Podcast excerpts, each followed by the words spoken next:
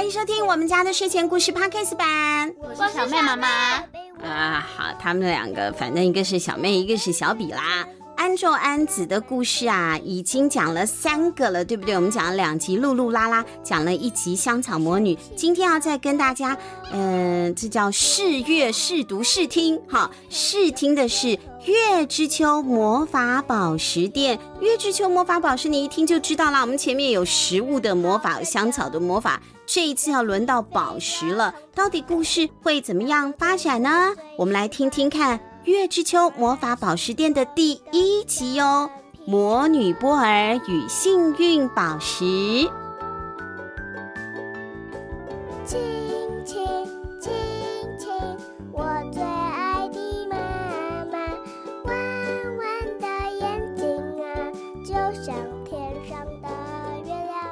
小魔女波儿的外表啊，就像是一个小学生，大概就是像小妹那样小小的。可是她其实，在魔女的世界里是已经到了足够的年纪，可以出社会工作了，为世界贡献一己之力的年纪了。所以她骑着她的扫帚，已经离开家，四处找工作了。可是她的求职之路非常的不顺利，哎呦，好难找工作。不是喜欢的工作不肯录取他，就是愿意雇佣他的工作，他又觉得并不是很适合自己。就在这么样泄气的时候，他在一间很喜欢的咖啡厅里面啊，随便翻阅了，在书架上面有一份《魔女求职报》。什么叫求职报呢？是一种刊登应征资讯的报纸。我们现代人找工作，现在已经慢慢变成从什么一零四啊、一一一一，就是从网络上面来找工作了。不过以前传统的还是会印在报纸上面的一个专门把所有的工作集中在一起的求职栏。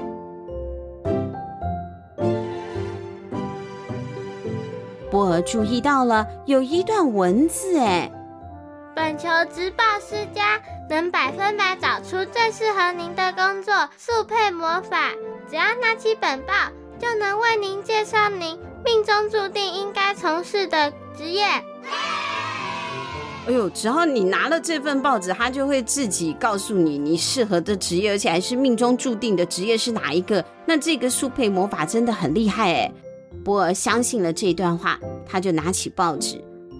果然，神奇的事情发生了。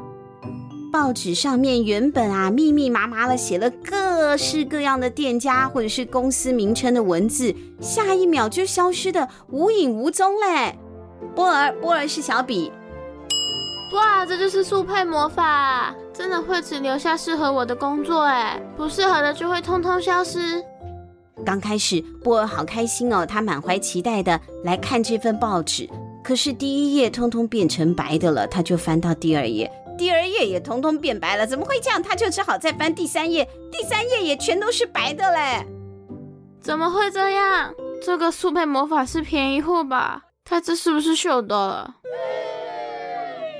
当他满怀疑惑的时候，突然发现有一个工作没有消失，没有变空白的了，整份报纸就只有那么一个工作。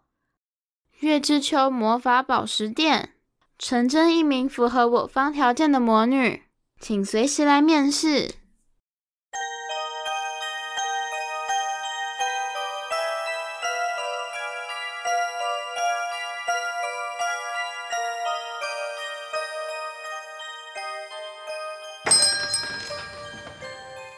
你好，请问有人在吗？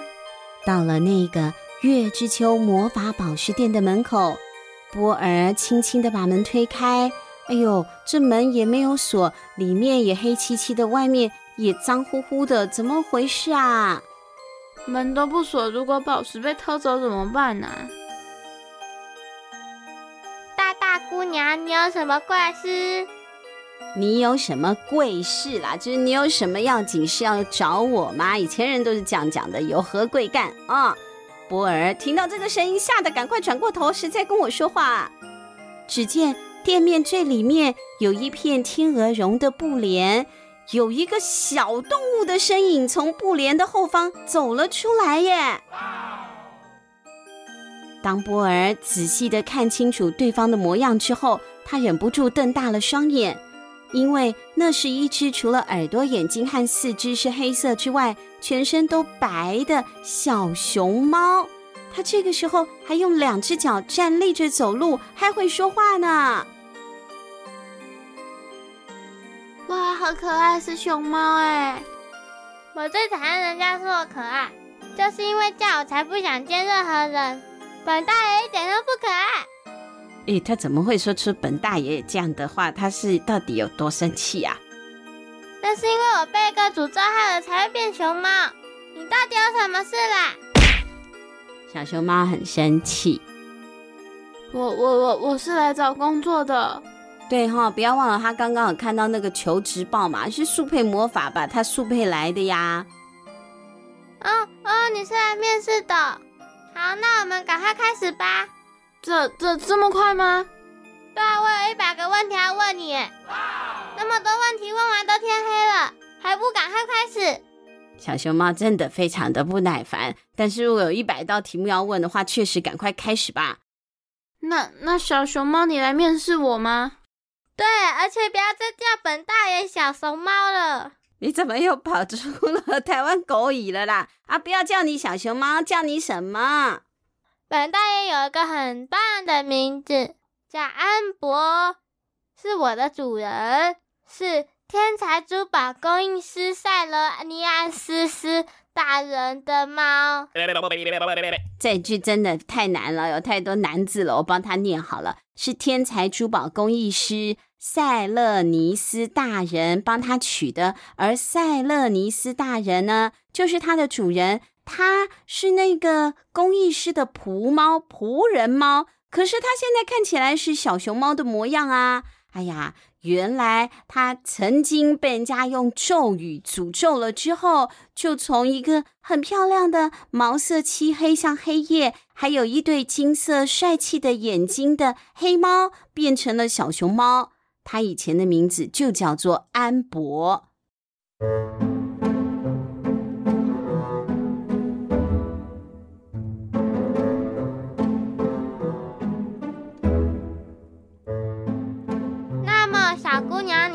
么名字？我叫做波尔。好的，多尔。波尔。好的，木尔。波尔。第一道题目是：你是不是端庄俏丽？我超级俏丽。我觉得这一题要打叉。小比被打叉了，他不够端庄俏丽。第二题，你的身高高不高？呃。这一题打叉。第三题，那你擅长做菜吗？我很会做蛋包饭。到底为什么这些题目都刚好问中小比不会的？我也不知道为什么，但书上真的是这样写的。总而言之，把所有的问题问完，不是有一百个问题吗？他这个有六十几题都是叉，只有不到一半的圈，真是糟糕。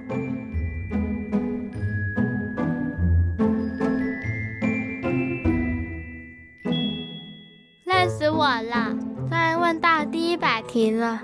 老师说第一百题才是最重要的，就算前面通通都是叉，只要这一题得到圈，你就会通过。那最后一题到底是什么问题呢？还没来得及问出第一百题，突然门铃又响了，有另外一位魔女走进来了。你们好，我叫周露丽，请多多指教。今天你们有营业，真是太好了。每次我经过，都看你们的店黑漆漆的，连灯都没开。呃，其实我不是来买卖宝石的，我是有一个首饰想要修复，请问这里有提供这样的服务吗？安博一脸神气的点点头。哎呀，你好可爱哦，你也是店员吗？不要再叫本大爷可爱了，我是店猫。就在安博这样大吵大闹的时候，布帘后方传来了一个女性的声音：“哎，安博，你在吵什么呀？安静一点！难道是有客人上门了吗？距离上一位客人造访已经一百年了吧？快让我瞧瞧！”安博立刻挺直了背脊，走向店面最里处，拉开了盖住墙壁的那一个天鹅绒的布帘。那面墙上挂着一幅巨大的肖像画，哎。波尔和后来走进来的魔女露莉看到了那幅画之后啊，歪着头对望。这个画好像在哪里看过哎？哦，对了，是在魔女学校上学的时候，在魔女的历史这个课本看到的。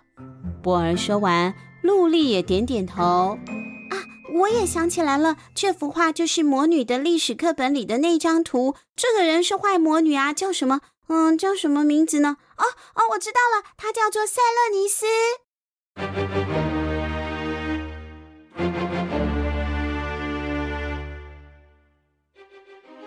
坏魔女塞勒尼斯是五百年前确切活在这个世上的魔女哦。她呢，手艺精湛，才华洋溢。她制作的珠宝首饰现在都还在美术馆展出呢。不过她空有才华啊，心肠却不是很好。根据历史课本的描述，她坏心眼，完全没有同情心，也不会关怀别人。据说她最后彻底的把大家都惹恼了，遭受处罚，被囚禁在画里。塞勒尼斯转过头，对着露莉和波尔很不高兴地说：“够了，你们两个可以不要在我面前批评我吗？”还有这一位小姐露莉是吧？你想要修复什么东西？是参加宴会用的王冠，还是加冕用的，还是勋章啊？快点把你带来的珠宝给我看看吧。塞勒尼斯说完，就看见安博拿了一个华丽的托盘走来，递向露莉。那个托盘啊，是银色的，里面铺着光滑的黑色天鹅绒。露莉就把刚刚带来的束口袋。倒了过来，晃了一晃，许多里面的宝石啊，就噼里啪啦的滚落在了这个托盘上。哇，好漂亮哦！露莉的宝石全部都是不到一公分的小宝石哦，几乎是珍珠，但是也有一些亮晶晶、红色、粉红色的宝石。每一颗宝石都有打孔，看起来是要串成一串的。不过看到了这些宝石，塞勒尼斯和安博却突然一脸的不高兴。哎，这是哪来的便宜货？小熊猫说的是对的。陆莉，我看你去其他家宝石店吧。我们月之秋魔法宝石店可不是修复你这种小又无趣珠宝的店。我们服务的对象只限国王、公主、侯爵、伯爵这种身份显赫的贵客。虽然被这样讲了，不过露莉没有打退堂鼓。嗯，可是这附近已经没有其他的宝石店了，而且这是很特别的首饰哦。原本上面是有非常棒的魔法，可惜现在已经断裂了，原本的魔法也消失了。这么小颗的宝石还能有什么魔法？是很厉害的魔法哦，可以帮人实现任何的梦想或愿望。很多魔女收到这条手链之后，都实现了梦想，然后再把这条手链送给下一个人。我也是去年才收到的。可以实现梦想或愿望吗？哦，那真是太好了！坏魔女和小猫熊同时扬起了一脸狡诈的表情，彼此对望。那你愿意帮我修这条手链了吗？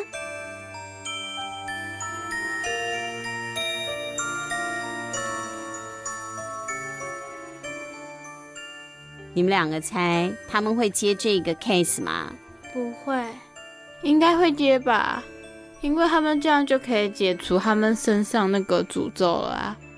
对啊，假设他们真的修好了这条手链的话，就可以占为己有，然后把自己身上的那个诅咒解除了。小熊猫也可以不要再当小熊猫了。本大爷一直很不高兴，对不对？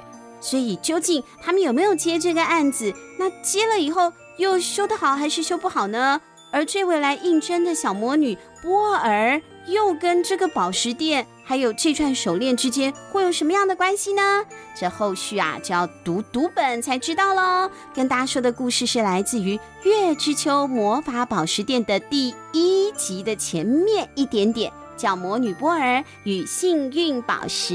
欢迎小朋友们可以翻翻看这本书，我们的小书团里面也有特价优惠哦。今天的故事就说到这里啦，拜拜，下次再见。对，我们下次再见喽，拜拜。